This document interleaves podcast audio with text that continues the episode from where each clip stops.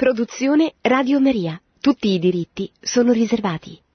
Buonasera cari ascoltatori, rileggiamo in questa occasione le due omelie che il Santo Padre ha tenuto nella celebrazione prima della veglia pasquale e poi della messa del giorno di Pasqua, da cui emerge l'orizzonte nuovo per la nostra vita eh, dell'evento della Pasqua, cioè della risurrezione di Cristo, un evento che mm, non si limita ad essere uno tra i tanti fatti storici che possiamo conoscere o meno, ma qualcosa che influisce sulla nostra vita, sul nostro orizzonte anche quotidiano, così come influisce sul nostro paesaggio. Se Cristo non fosse risorto, non ci sarebbero tante chiese intorno a noi, nei nostri paesi, nelle nostre città. Pensiamo anche a tante città d'arte piene di turisti che vanno a visitare delle chiese, cioè dei luoghi che non esisterebbero se Cristo non fosse risorto, ma è solo per fare un esempio di quanto siano diffusi e imprevisti e imprevedibili gli effetti di questo fatto fondante cui ci accostiamo troppo spesso con indifferenza. E eh, l'esempio delle chiese ci porta anche a riflettere mm, sulla eh, realtà di questo evento e sulla sua portata, cioè le chiese non sono tombe né tantomeno monumenti funebri in cui si ricorda un defunto come una lapide, come ne vediamo tante eh, che ricordano defunti più o meno illustri, ma sono luoghi in cui invece si celebra Cristo vivo e vero, come dice la stessa liturgia, che vive, che agisce nella, nei sacramenti.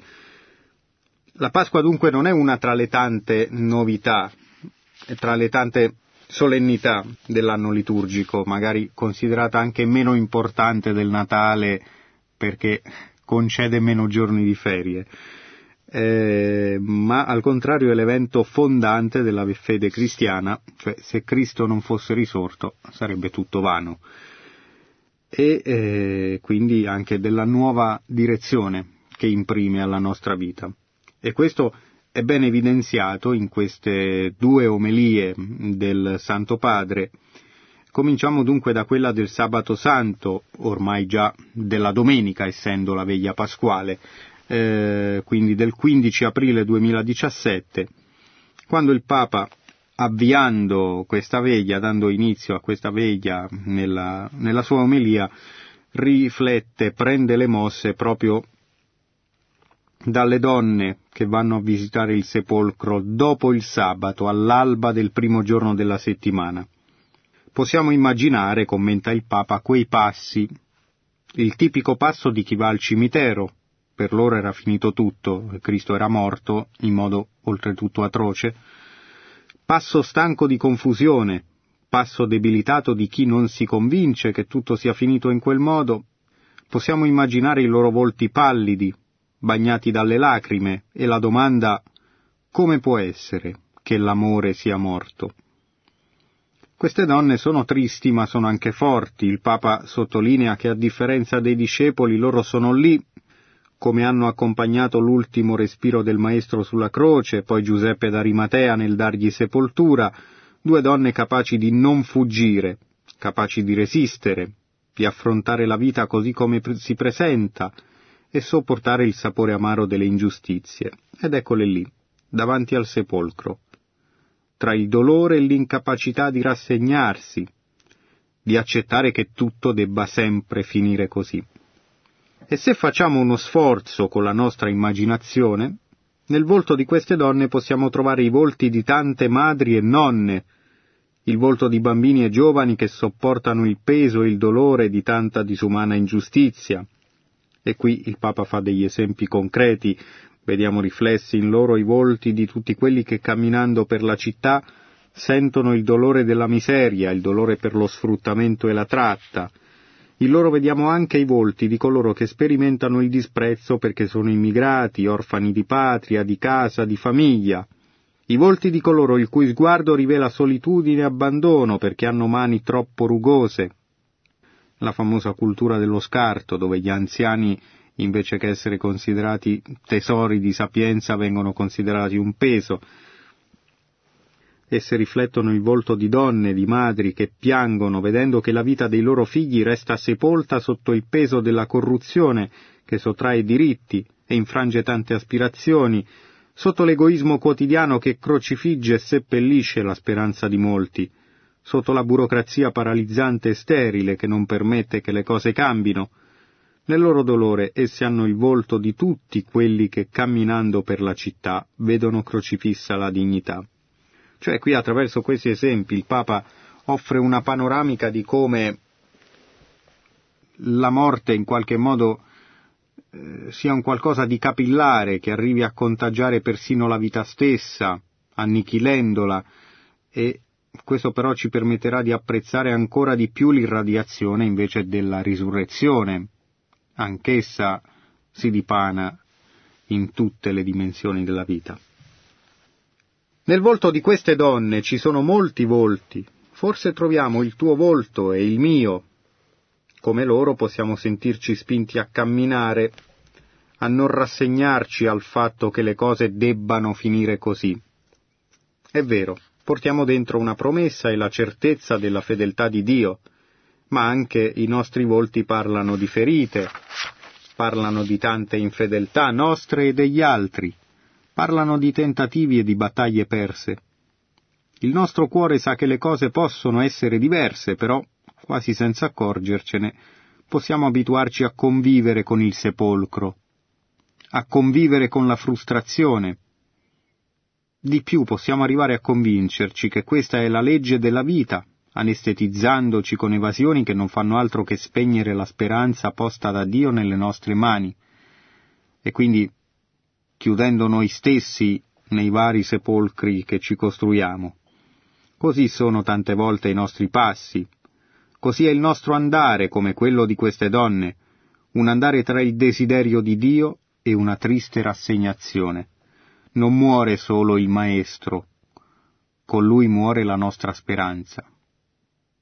Questo era il sentimento comune in quei giorni in cui i discepoli, queste donne, gli apostoli che erano fuggiti via impauriti, tante persone che magari avevano visto in Gesù qualcuno che poteva cambiare la loro vita, nel momento in cui lo vedono morire e morire crocifisso, cioè come il peggiore dei malfattori, e allora quella loro speranza, quella vita che sembrava appena uscita da una prospettiva di morte, da una prospettiva di rassegnazione, perché tanto tutto è andato così e tutto dovrà sempre andare così, anche da questa prospettiva un po' fatalista che era tipica del mondo pre-cristiano,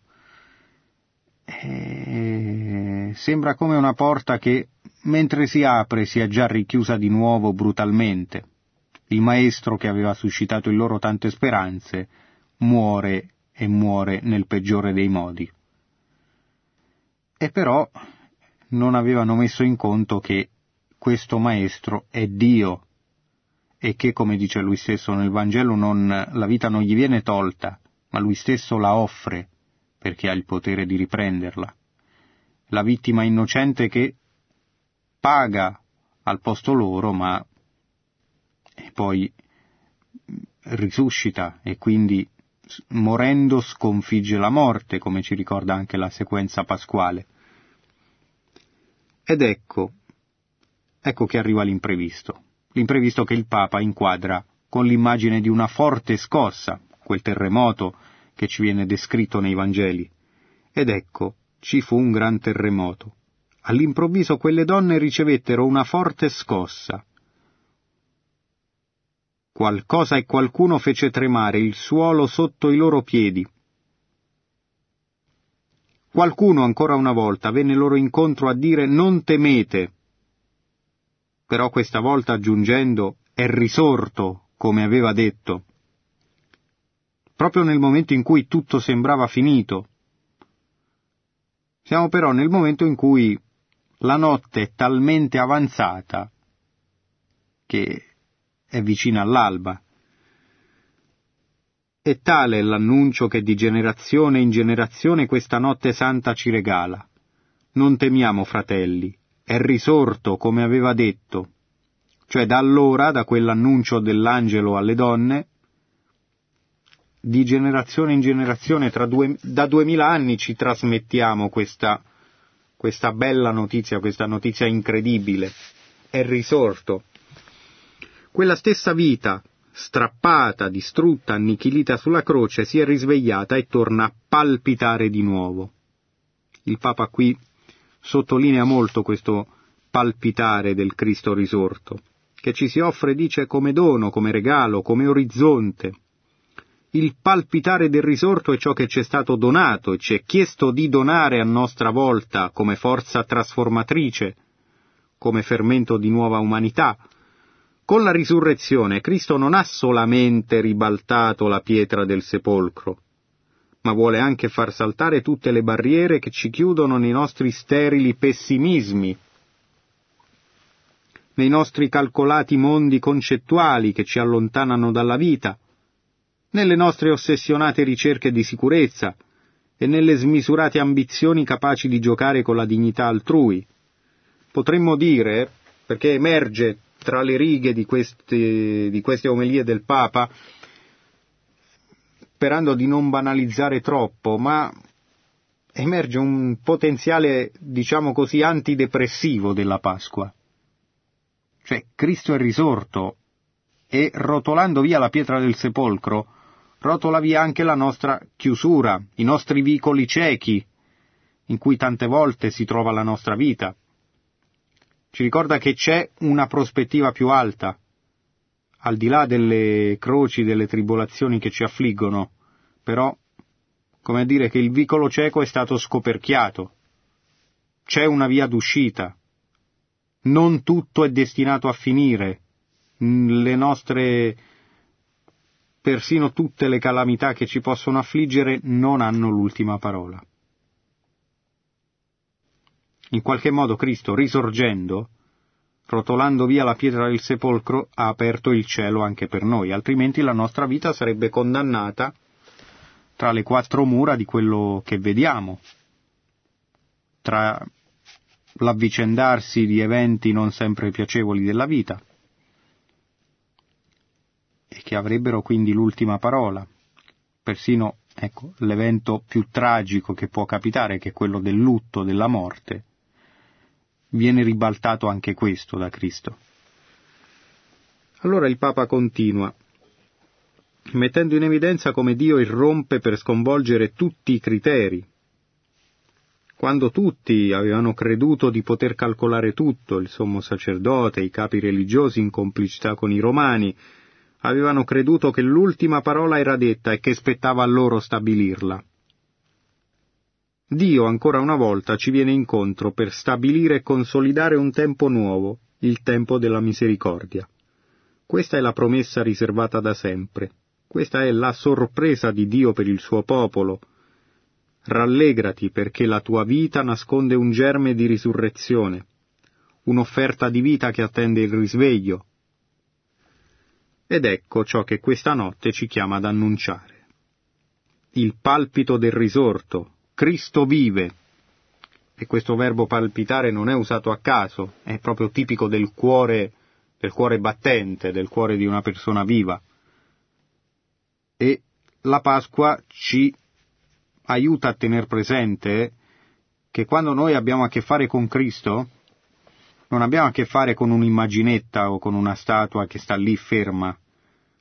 E così come d'altra parte quando veneriamo le immagini dei santi noi non veneriamo l'immagine in quanto tale, ma attraverso di essa, come facciamo con le foto di famiglia, rivolgiamo il nostro affetto ad una persona che è viva. Ma questo è potuto succedere perché prima di tutto Cristo è, è stato il principio di questa nuova vita, risorgendo eh, ha potuto ribaltare quindi questo orizzonte che altrimenti sarebbe stato chiuso. E questo però cambia in modo radicale il nostro approccio alla fede, cioè non stiamo compiendo un insieme di pratiche, ma quando per esempio preghiamo o quando andiamo a messa, ma andiamo ad incontrare una persona viva, in, in carne e ossa, col suo corpo glorioso persino. quindi neanche uno, un puro spirito. E questo è ciò che cambiò il passo di Maria Maddalena e dell'altra Maria.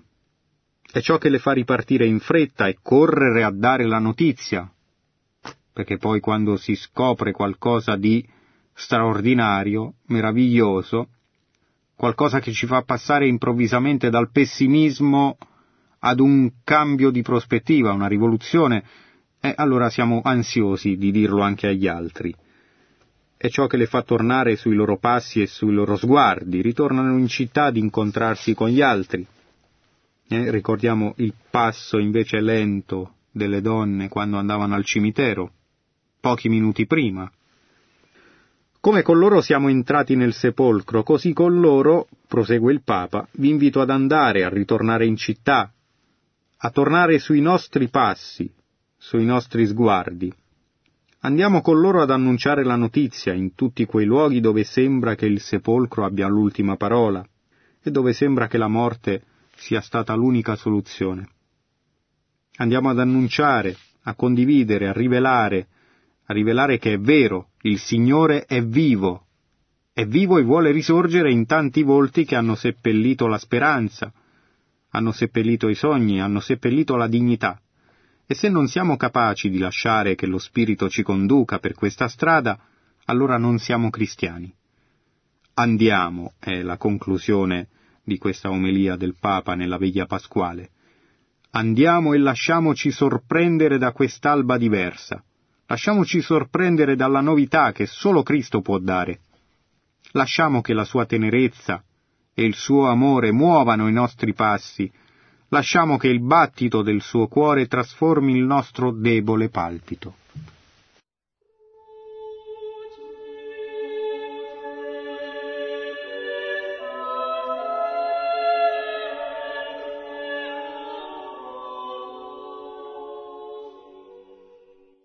Ecco, così come abbiamo visto in che modo l'evento della risurrezione di Cristo, il fatto che Cristo sia vivo, mh, mm, abbia sconfitto la morte, abbia rotolato via la pietra del sepolcro, eh, costituisca una rivoluzione per noi stessi, perché ci aiuta a uscire da quella condizione fondamentalmente di condannati, senza prospettive, chiuse nei muri del mondo materiale e destinate a nessun'altra, eh, nessun altro esito se non la morte, invece la risurrezione di Cristo sconvolge tutto questo, sconvolge questa prospettiva pessimistica che era poi quella che avevano le donne, i discepoli che lo avevano visto morire e pensavano di aver visto morire con lui tutte le loro speranze, allo stesso modo, la risurrezione è un po' la scommessa che siamo invitati a fare persino nelle condizioni peggiori, persino quando siamo tribolati, persino quando mm, ci sentiamo scartati, quando le condizioni della nostra vita sembrano a viste umane indicare un fallimento, e invece è proprio la risurrezione di Cristo che ci permette di ribaltare anche le circostanze più spiacevoli. Nel senso che è un evento che va al di sopra di tutto quello che ci può capitare. Ed è questo un po' il, il messaggio chiave, diciamo, dell'omelia che il Papa ha tenuto nella messa del giorno di Pasqua, in piazza San Pietro, domenica 16 aprile 2017. E prende le mosse proprio da quell'annuncio primario Oggi la Chiesa ripete, canta, grida Gesù è risorto. Oggi, il giorno di Pasqua, ma vale anche per tutti i giorni della settimana seguente la Pasqua, della cosiddetta ottava di Pasqua, quindi fino alla domenica della Divina Misericordia. È come se fosse nella liturgia un unico giorno in cui la Chiesa continua a ripetere Cristo è risorto. E dunque, Gesù è risorto, ma come mai si chiede il Papa? Come mai la Chiesa ripete, canta e grida che Gesù è risorto? Pietro, Giovanni, le donne sono andate al sepolcro ed era vuoto, Lui non c'era. Sono andati col cuore chiuso dalla tristezza, la tristezza di una sconfitta. Il maestro, il loro maestro, quello che amavano tanto, è stato giustiziato, è morto, e dalla morte non si torna. Questa è la sconfitta, è la strada della sconfitta, la strada verso il sepolcro. Ma, e qui c'è quella sorpresa di cui il Papa ha parlato nella viglia pasquale, quell'irruzione, quella scossa, ma l'angelo dice loro, non è qui, è risorto, è il primo annuncio, è risorto. Poi la confusione, il cuore chiuso, le apparizioni, i discepoli restano comunque chiusi tutta la giornata nel cenacolo perché avevano paura che accadesse loro lo stesso che accadde a Gesù, finché, come sappiamo, non si presenta proprio lui nel cenacolo una volta risorto in mezzo a loro. E la Chiesa non cessa di dire alle nostre sconfitte, ai nostri cuori chiusi e timorosi, fermati, il Signore è risorto. Fermati, cioè non lasciarti travolgere dal tuo pessimismo. Ma se il Signore è risorto, e qui il Papa riflette su un'obiezione comune, se il Signore è risorto, come mai succedono queste cose? Come mai il male sembra continuare la sua opera? Come mai succedono tante disgrazie, malattie, traffico di persone, tratte di persone, guerre, distruzioni, mutilazioni, vendette, odio, ma dov'è il Signore?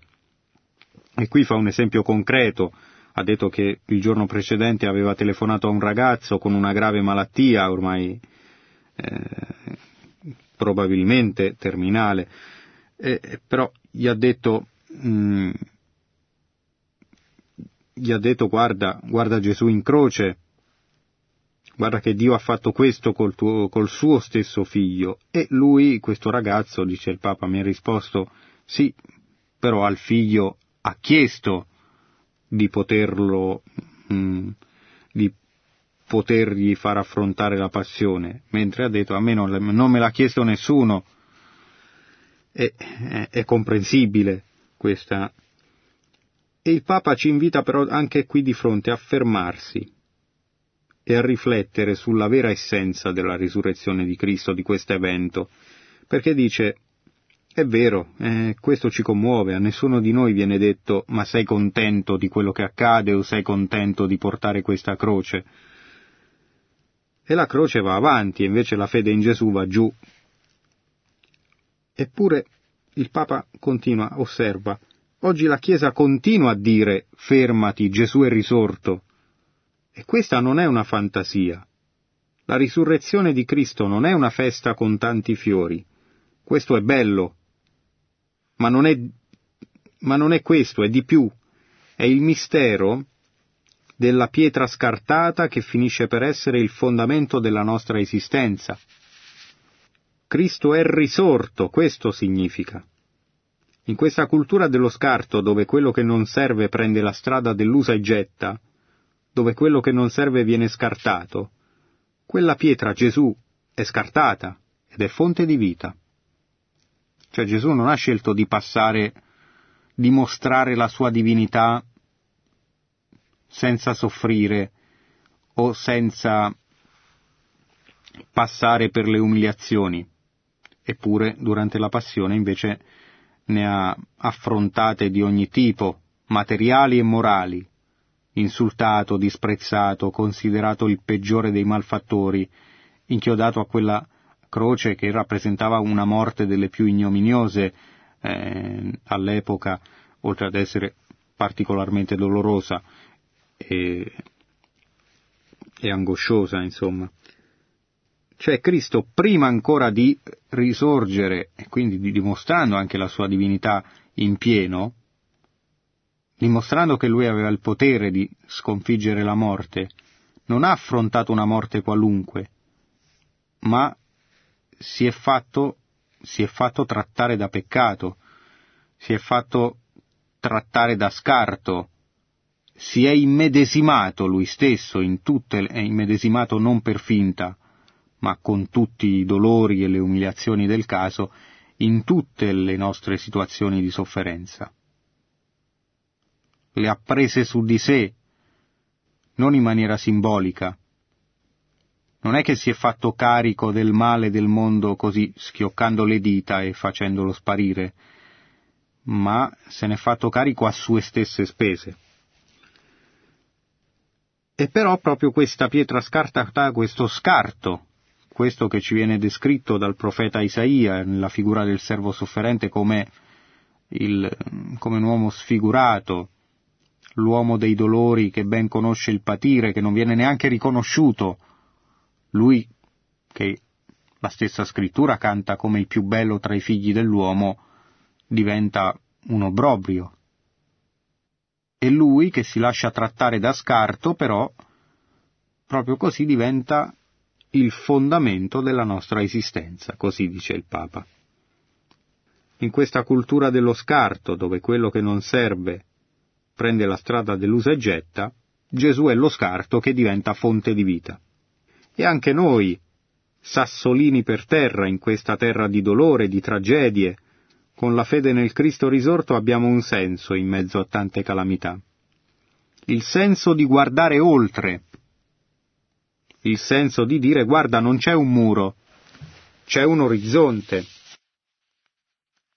c'è la vita, c'è la gioia, c'è la croce con questa ambivalenza. Guarda avanti, non chiuderti, tu, Sassolino, e vale per chiunque di noi, perché poi ciascuno a modo suo si sente scarto, ciascuno porta le sue tribolazioni, le sue croci in maniera, chi in un modo, chi nell'altro, ma nessuno ne è esente.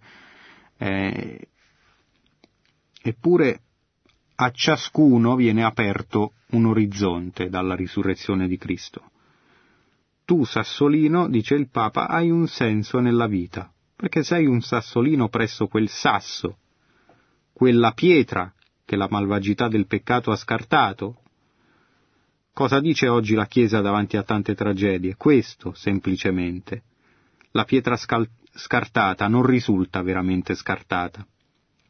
I sassolini che credono e si attaccano a quella pietra non sono scartati, hanno un senso, e con questo sentimento la Chiesa ripete, dal profondo del cuore, Cristo è risorto. Pensiamo un po', è l'invito conclusivo. Pensiamo, ognuno di noi pensi ai problemi quotidiani, alle malattie che abbiamo vissuto o che qualcuno dei nostri parenti ha, pensiamo alle guerre, alle tragedie umane, e semplicemente con voce umile, senza fiori, soli, davanti a Dio, davanti a noi diciamo non so come va questo, come va appunto qualsiasi problema della nostra vita, ma sono sicuro che Cristo è risorto e io ho scommesso su questo. E l'invito del Papa, ma che vale per tutti e per tutta per tutto il tempo pasquale soprattutto e a maggior ragione per tutta questa settimana dell'ottava di Pasqua, questo è quello che ho voluto dirvi, dice il Papa. Tornate a casa oggi ripetendo nel vostro cuore, Cristo è risorto. E un po' la logica prosecuzione di queste riflessioni ci è stata offerta dal Papa in maniera eh, più sintetica nel Regina Celi, la preghiera mariana del lunedì dell'angelo 17 aprile, in cui ancora una volta ha preso le mosse dal, dall'annuncio proclamato dalla liturgia, Cristo è risorto, alleluia, e il Papa si sofferma su una parola, presto, nel Vangelo di Matteo, capitolo 28, 7. Presto andate a dire ai suoi discepoli è risuscitato dai morti, così dice l'angelo alle donne. E il Papa dice sentiamo come diretto anche a noi l'invito a fare presto e andare. Di conseguenza ci invita, dopo averci spiegato questo, questa novità, questa scommessa che va oltre il male, oltre le tribolazioni che ci affliggono, eh, dice che questo, questa nuova prospettiva, questa rivoluzione che Cristo opera dall'interno del sepolcro, rotolando nella pietra, è qualcosa che poi noi, se veramente ci tocca da vicino, dobbiamo portare agli altri. In questo fondamentalmente consiste la missione, consiste l'evangelizzare. Cioè nel portare agli altri questa buona notizia che Cristo è risorto, ma non come un fatto tra i tanti, ma come la notizia che ti cambia la vita. E così il Papa invita ad andare, annunciare agli uomini e alle donne del nostro tempo questo messaggio di gioia e di speranza, di speranza certa, perché da quando all'aurora del terzo giorno Gesù crocifisso è risuscitato, l'ultima parola non è più della morte, ma della vita. E questa è la nostra certezza. L'ultima parola non è il sepolcro, non è la morte, è la vita. E per questo ripetiamo tanto, Cristo è risorto, perché in lui il sepolcro è stato sconfitto, è nata la vita. In forza di questo evento, che costituisce la vera e propria novità della storia e del cosmo, siamo chiamati ad essere uomini e donne nuovi secondo lo Spirito, affermando il valore della vita, cioè la risurrezione getta una nuova luce anche sulla dignità di ogni vita umana, soprattutto di quelle che vengono considerate uno scarto, ingiustamente.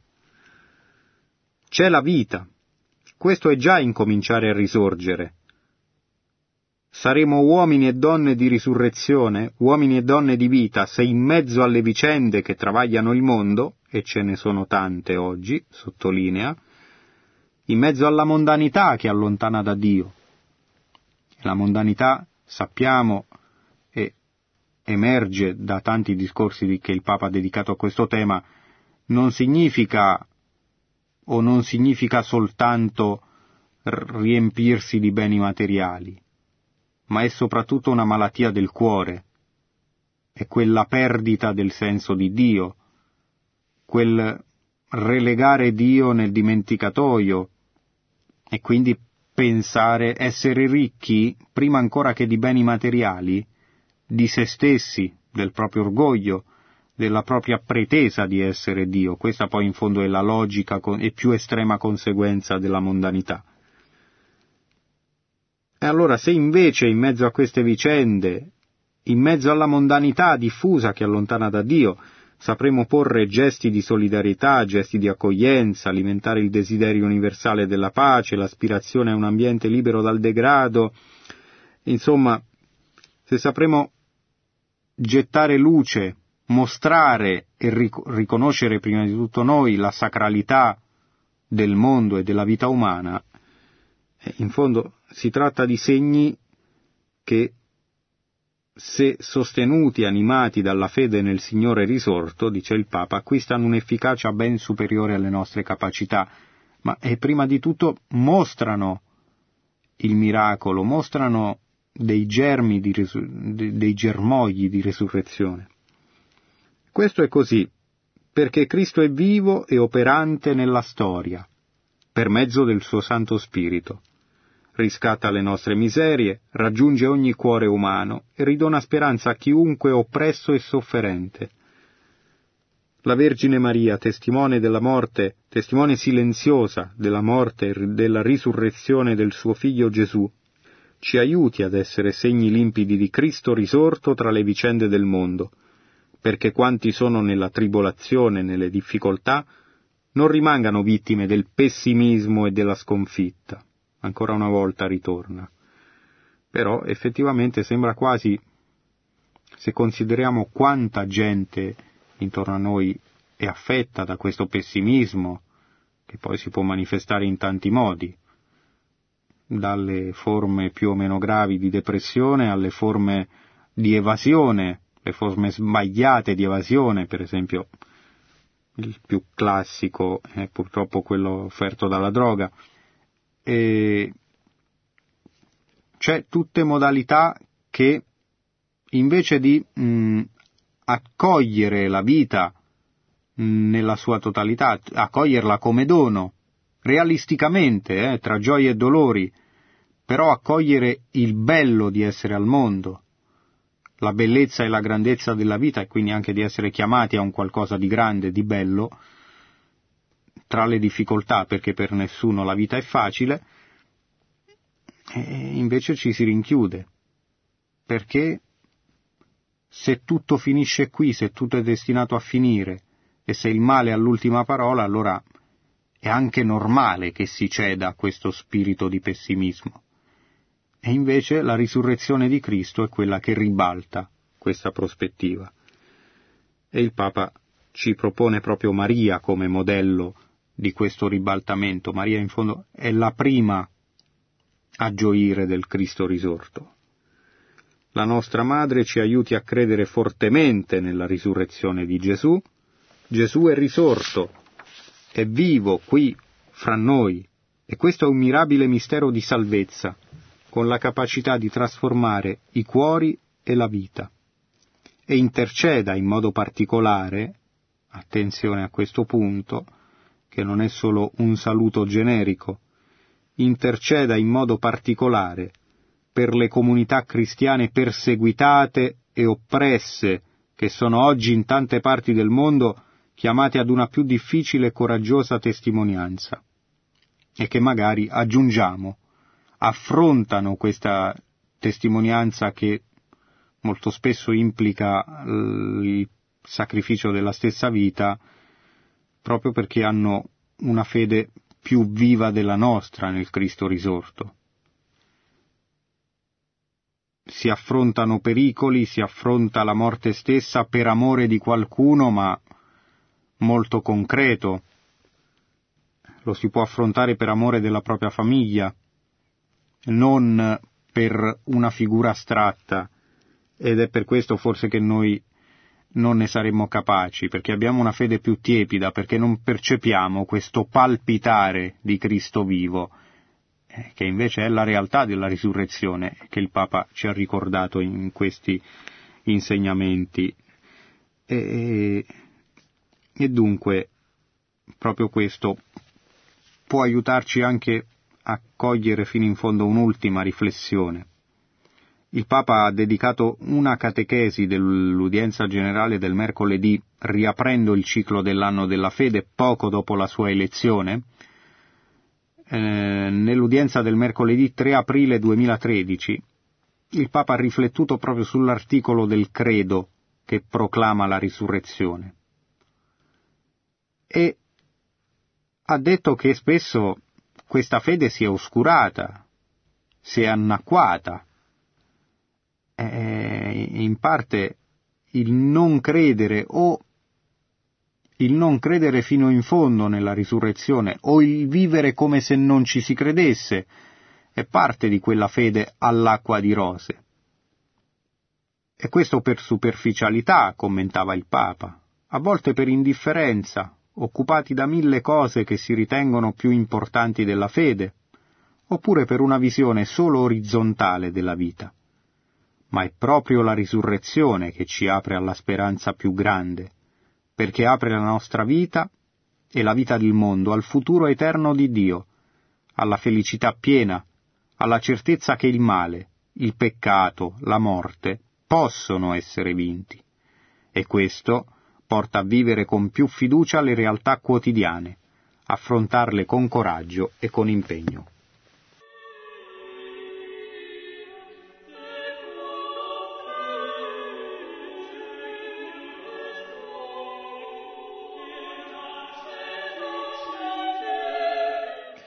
Pronto? Pronto, buonasera. Buonasera. Ringrazio per quello che ha detto perché veramente mm, ho gustato. Bene, come si chiama signora? Qui. Come si chiama? Anna, Anna. Anna. Prego. Telefono da Milano. Sì. Allora, io sono molto anziana, sono diabetica, no? Sì. E vivo da sola, ho una figlia, però non abita con me. Mezz'ora fa, eh, insomma, mi sono sentita proprio male, male, male e ho avuto una gran paura di morire e ho pensato ma che via, ma giorni fa ero in chiesa e dicevo ma che bello, guarda, ho paura di morire, ma sarebbe bello, ma che mondo è questo? Ero proprio sincera. E poi di colpo è come se avessi perso la fede mezz'ora fa. E adesso lei ha parlato e dico sì è vero, tutto quello che dice è verissimo, però si ha paura, ecco, ascoltando di questa gente che soffre, questi cristiani che sono martiri dalla vita, eh, io ho quasi 90 anni e sono attaccatissima, mi sono accorta, ho paura.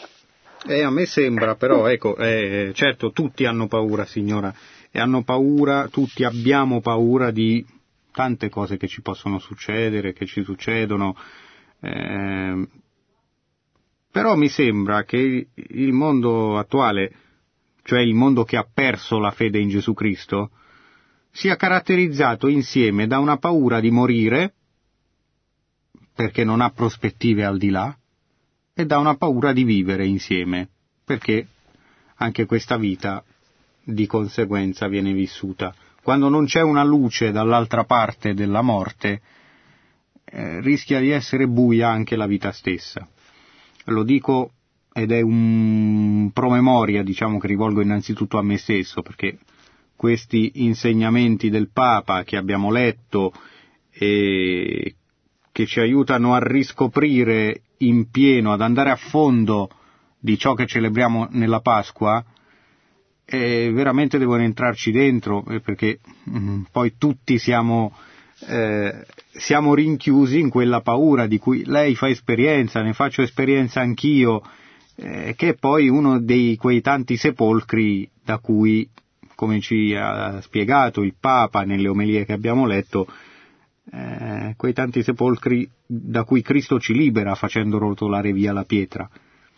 E però questa paura di morire, che insieme è anche paura di vivere, perché poi si dice ma come va male il mondo, ma quante cose succedono, e qui viene fuori anche quell'altro sepolcro cui fa riferimento il Papa, che è quello del pessimismo, anche del rischio della disperazione, comprensibile, eh? comprensibilissimo che però non deve avere l'ultima parola e non deve sopraffarci. E queste però sono le conseguenze invece di quando mm, ecco, riusciamo a superare anche queste, riusciamo non solo quindi a morire meglio ma anche a vivere meglio, quando veramente facciamo della risurrezione l'evento fondante della nostra vita. E però per far questo è necessario veramente rendersi conto di cosa è accaduto in quell'evento. Cioè noi stiamo parlando di un uomo morto, morto a 33 anni circa, quindi anche giovanissimo, prematuramente, cioè proviamo ad immaginare un fatto di cronaca, magari per accorgerci meglio della novità e di, della straordinarietà di quello che distrattamente celebriamo a Pasqua ogni anno. Come se noi leggessimo sui giornali un uomo di 33 anni seviziato atrocemente, mh, mm, ferito a morte, eh, che non, non muore prima soltanto per un soffio e viene poi inchiodato a una croce, lasciato appeso lì, con sua madre sotto che lo vede morire in, modo, in quel modo atroce, dopo aver subito una condanna ingiusta, eccetera, eccetera. E quell'uomo che muore in quel modo così terribile che ci è stato descritto, si sparge la voce che è risorto, che lo hanno visto vivo, non come un fantasma né come un ologramma, ma vivo, vero, in carne e ossa, palpitante, e allora davvero è una cosa straordinaria. Ecco, può aiutarci a cogliere quanto sia straordinaria la risurrezione pensare a qualsiasi nostro amico o parente che ci ha lasciato, magari lasciandoci un dolore forte, eh, e siamo abituati ad andare a trovare al cimitero con quel passo lento cui, con cui il Papa descrive le donne che andavano al sepolcro. Andiamo al cimitero, ma sappiamo che ormai è lì, c'è una pietra sopra. Eh, sì, lo vedremo nell'aldilà, ma questa cosa non ci tocca tanto, non, non riesce. Ecco, proviamo a immaginare che un giorno questo nostro amico o parente che è morto, che ci ha lasciato un vuoto nella nostra vita, all'improvviso lo ritroviamo, lo vediamo risorto, più splendente di prima. E sarebbe una notizia da più che prima pagina. Ecco, questo è quello che è successo con la risurrezione di Cristo. E questo è quello che permette poi la risurrezione di tutti e di tutte le dimensioni della nostra vita. E allora forse questo può aiutarci, ecco, mm, anche a interpretare e a farci carico di quel disagio che lei esprimeva. Pronto? Pronto? Buongiorno, buonasera. buonasera. Come si chiama? sono, sono problema. Eh, sì, mi dica. Io volevo dire che secondo me questi, questi principi che abbiamo noi, che non sono gli idealismi astratti perduti nella storia, eh, io credo che risiedono nella nostra grande area europea, la Mitteleuropa, eh, che ha resistito contro la rivoluzione francese, la rivoluzione russa, e resisterà anche con questi cambiamenti che ci sono. Abbiamo dei grandi valori di lavoro noi e abbiamo sempre difeso questi principi da Gasburgo, da Carlo V, insomma dobbiamo tenere ferma questa strada come ha fatto anche Benedetto XVI, insomma, che ha compiuto ultimamente 90 anni. Sì. Questi sono i nostri principi, i punti cardine assoluti, valori d'acciaio che dobbiamo tenere. Questi sono i principi. Ecco, è eh, giusto, e l'Europa stessa è un continente che se ci facciamo caso, basta uno sguardo anche distratto a una cartina, eh, l'Europa non è un continente, geograficamente non esiste, è un appendice dell'Asia, eppure si è plasmato e viene percepito come continente a sé stante, dove si sono ricostruite, riaggregate in un modo imprevedibile le rovine del crollo del mondo antico e eh, le culture che agli occhi dei, dei romani, che erano in decadenza peraltro, venivano considerate barbariche, l'elemento germanico, quell'elemento ricco di vitalità e anche di violenza, basta leggere certe cronache dell'epoca. Eh, ecco, pensiamo alle cronache di San Gregorio di Tours che descrive mor- molto bene la barbarie, tra virgolette, di certi popoli e quel clima di generale disorientamento che eh, era tipico del crollo del mondo antico. Un clima in cui eh, tra gli spiriti più, più eletti dell'antichità, della romanità, si viveva una specie di lutto collettivo per il crollo dell'impero. E qui vediamo come la rivoluzione, la, la risurrezione ha delle conseguenze anche sociali, culturali, storiche. Perché questo mondo che stava finendo, in questo mondo che muore, ne nasce uno nuovo e più bello, animato dalla fede in Cristo. Ma perché? Perché si erano eh, uniti insieme il meglio dell'elemento romano e il meglio dell'elemento germanico, fecondati da quell'annuncio che dalla Palestina era arrivato fin lì, da quell'annuncio che il Papa stesso, Papa Francesco, ci ha commentato in queste due omelie, cioè Cristo è risorto. E questo l'annuncio, l'annuncio che cambia la vita di ciascuno, ma che cambia anche la storia dei popoli, perché senza quest'annuncio non sarebbe nata l'Europa. Quell'Europa i cui valori, cui lei faceva riferimento, tra cui la dignità e la sacralità della persona umana, eh, sono tra gli elementi fondanti e quei valori che infatti stanno perdendo terreno in Europa man mano che perde terreno la nostra fede nella risurrezione. Ecco, un'ulteriore puntualizzazione, integrazione insomma, solo per cogliere meglio la portata di questo annuncio che ha cambiato la storia di quel continente che poi è diventato l'Europa. Ecco, lei citava anche giustamente Benedetto XVI, il Papa emerito, che a suo tempo si era speso e aveva fatto tra l'altro un bel discorso nel suo ultimo giorno da, eh, non, non l'ultimo, ma uno degli ultimi giorni da cardinale, l'Europa nella crisi delle culture, dove metteva in risalto questo ruolo fondante e fecondante dell'annuncio cristiano nel plasmarsi dell'Europa. Ecco. E c'è una frase di Benedetto XVI che Papa Francesco ci ricorda spesso, cioè il fatto che il cristianesimo è prima di tutto un, un incontro, e un incontro con una persona, una persona che come abbiamo visto è viva, palpitante, Gesù Cristo.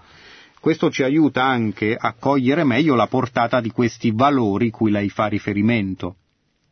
Una delle differenze tra il cristianesimo e le tante ideologie distruttive che, come per esempio quel deismo, quella, quel laicismo di Stato che si è imposto a partire dalla rivoluzione francese, quel culto della ragione ma in maniera appunto ideologica e anche violenta, come dimostra la storia, eh, ad esempio la storia del genocidio vandeano, e quel, quelle ideologie che sono stati i totalitarismi che hanno veramente seminato morte e distruzione nel XX secolo, sono appunto fondate su delle idee astratte, su delle idee, non su una persona.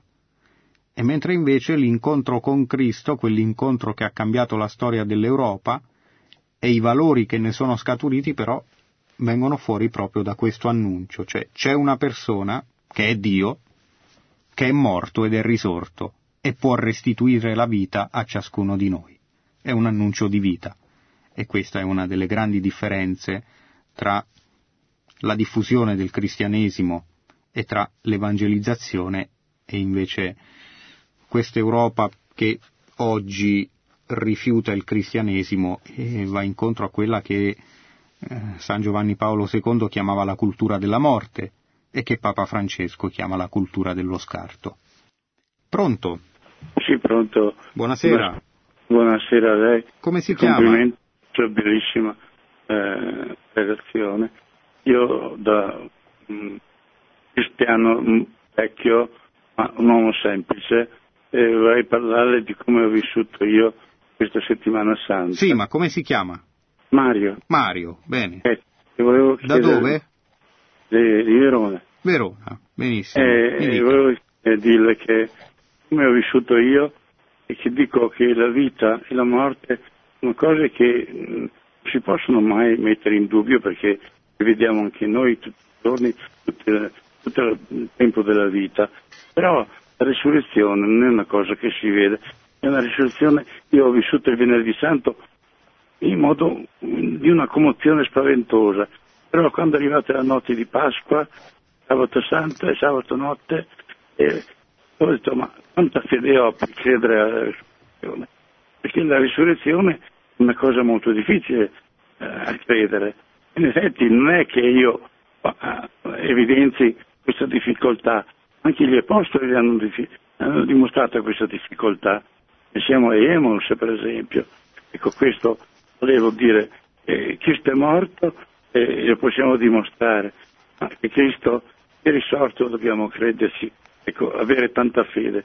Io, eh, l'altra cosa che volevo chiedere, questo, mi può spiegare, eh, o, o darmi una risposta alla parola Pasqua, una parola greca o parola ebraica?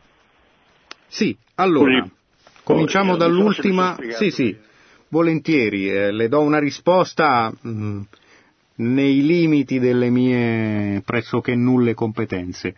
Eh, è una parola ebraica che significa passaggio e eh, poi io spero non ci sia qualche esperto in ascolto che, che potrà correggermi. Ecco, però a grandissime linee possiamo dire che Pasqua è una parola ebraica, non è greca, significa passaggio, mm, e passaggio nell'Antico Testamento si riferisce eh, eh, al passaggio del popolo eletto, degli ebrei, attraverso il Mar Rosso e al passaggio nel deserto verso la terra promessa, che prefigurano il passaggio di Cristo che morendo sconfigge la morte, il passaggio di Cristo attraverso la morte stessa, per portarci in quella terra promessa che è l'eternità, la Gerusalemme celeste.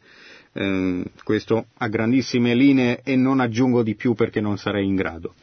Ma vediamo al, l'altra domanda che è molto interessante e molto condivisibile. È più difficile per noi, è vero? Finché si tratta di immaginare, di ricordare, di celebrare il crocifisso, non abbiamo molta difficoltà, anzi, proprio perché magari siamo abituati più a vedere la morte che non la risurrezione, certamente.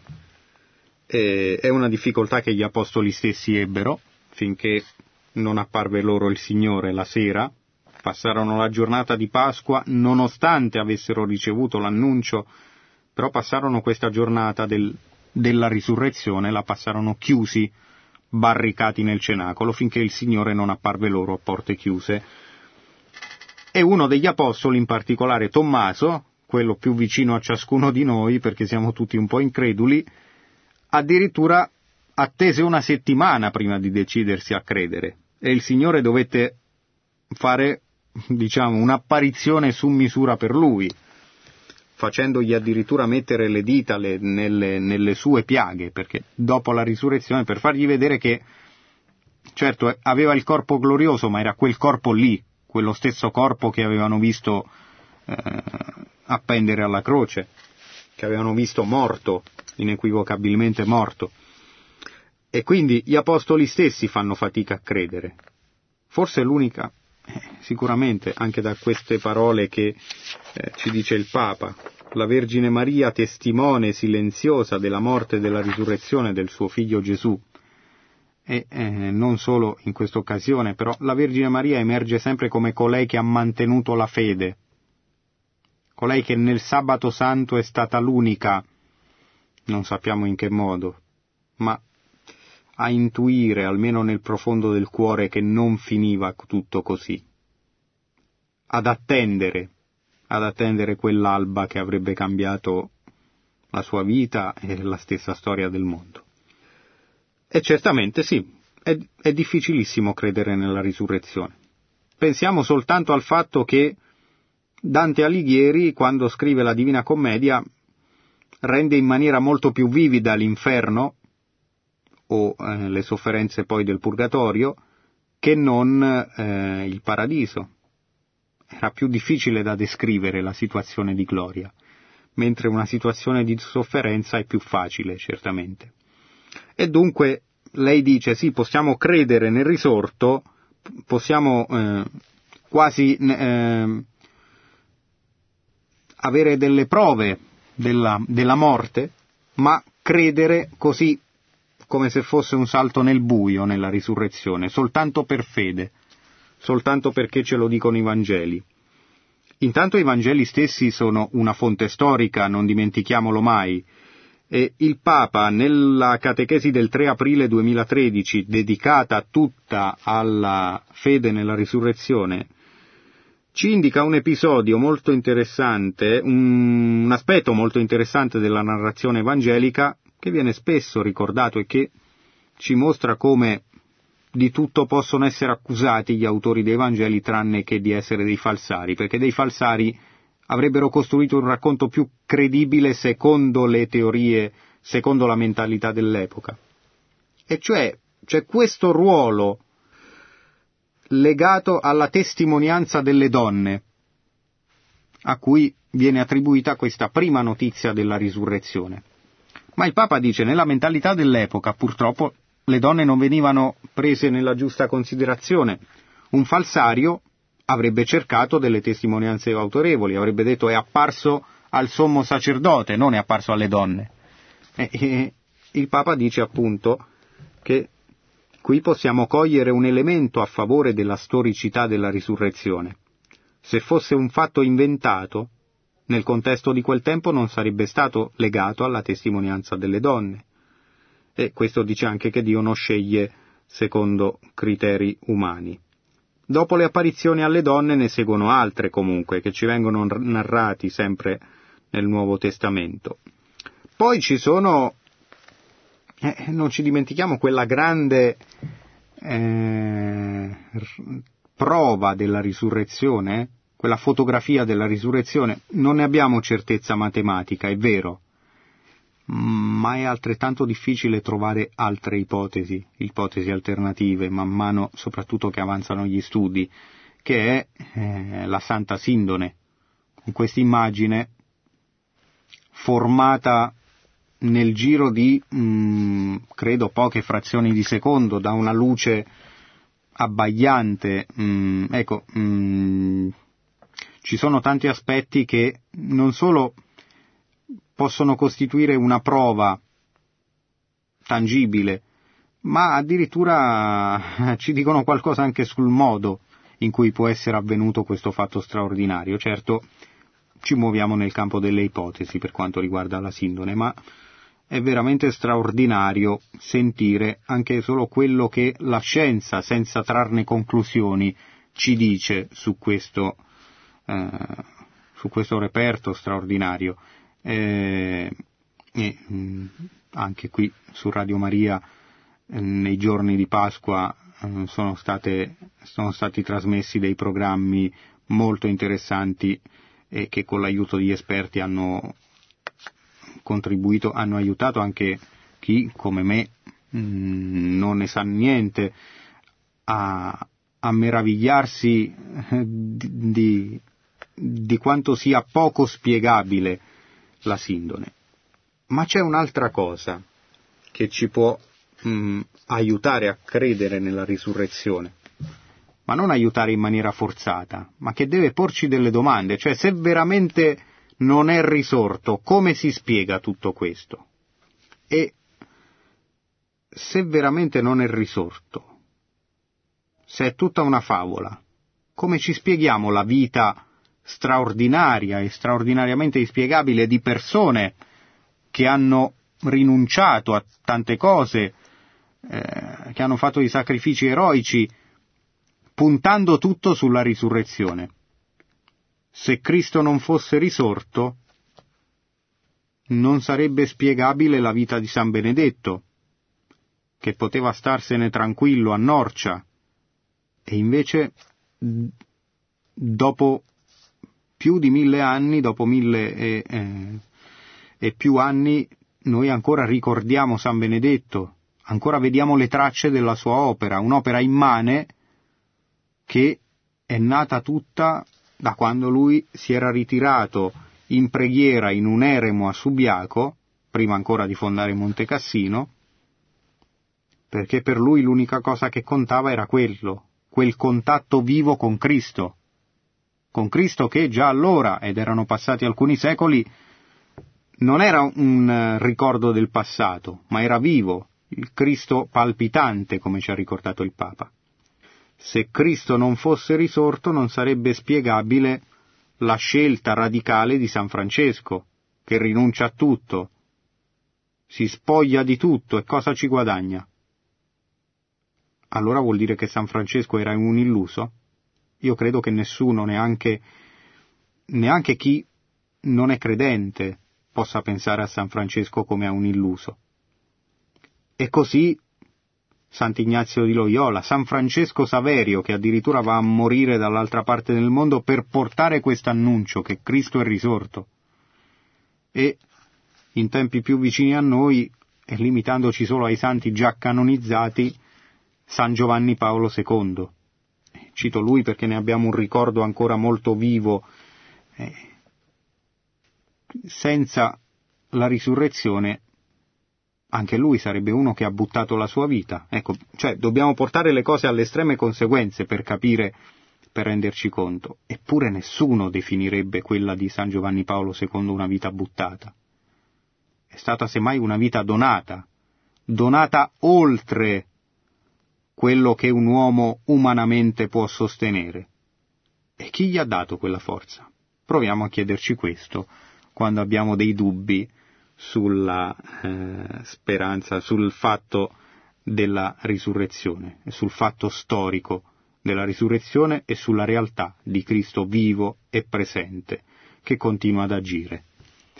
Siamo giunti dunque al termine, ringrazio tutti voi che ci avete seguito e concludo con alcune parole ancora di Papa Francesco al termine del Regina Celi del lunedì dell'Angelo e che ci possono aiutare, valgono per tutti noi in questi giorni in cui la celebrazione della Pasqua e quindi la maggiore vicinanza col risorto si prolunga. A ciascuno di voi, ha detto il Papa, auguro di trascorrere nella serenità, questi, nella serenità questi giorni dell'ottava di Pasqua, in cui si prolunga la gioia della risurrezione di Cristo cogliete ogni buona occasione per essere testimoni della pace del Signore risorto. Buonanotte a tutti e buon ascolto sulle frequenze di Radio Maria. Produzione Radio Maria. Tutti i diritti sono riservati.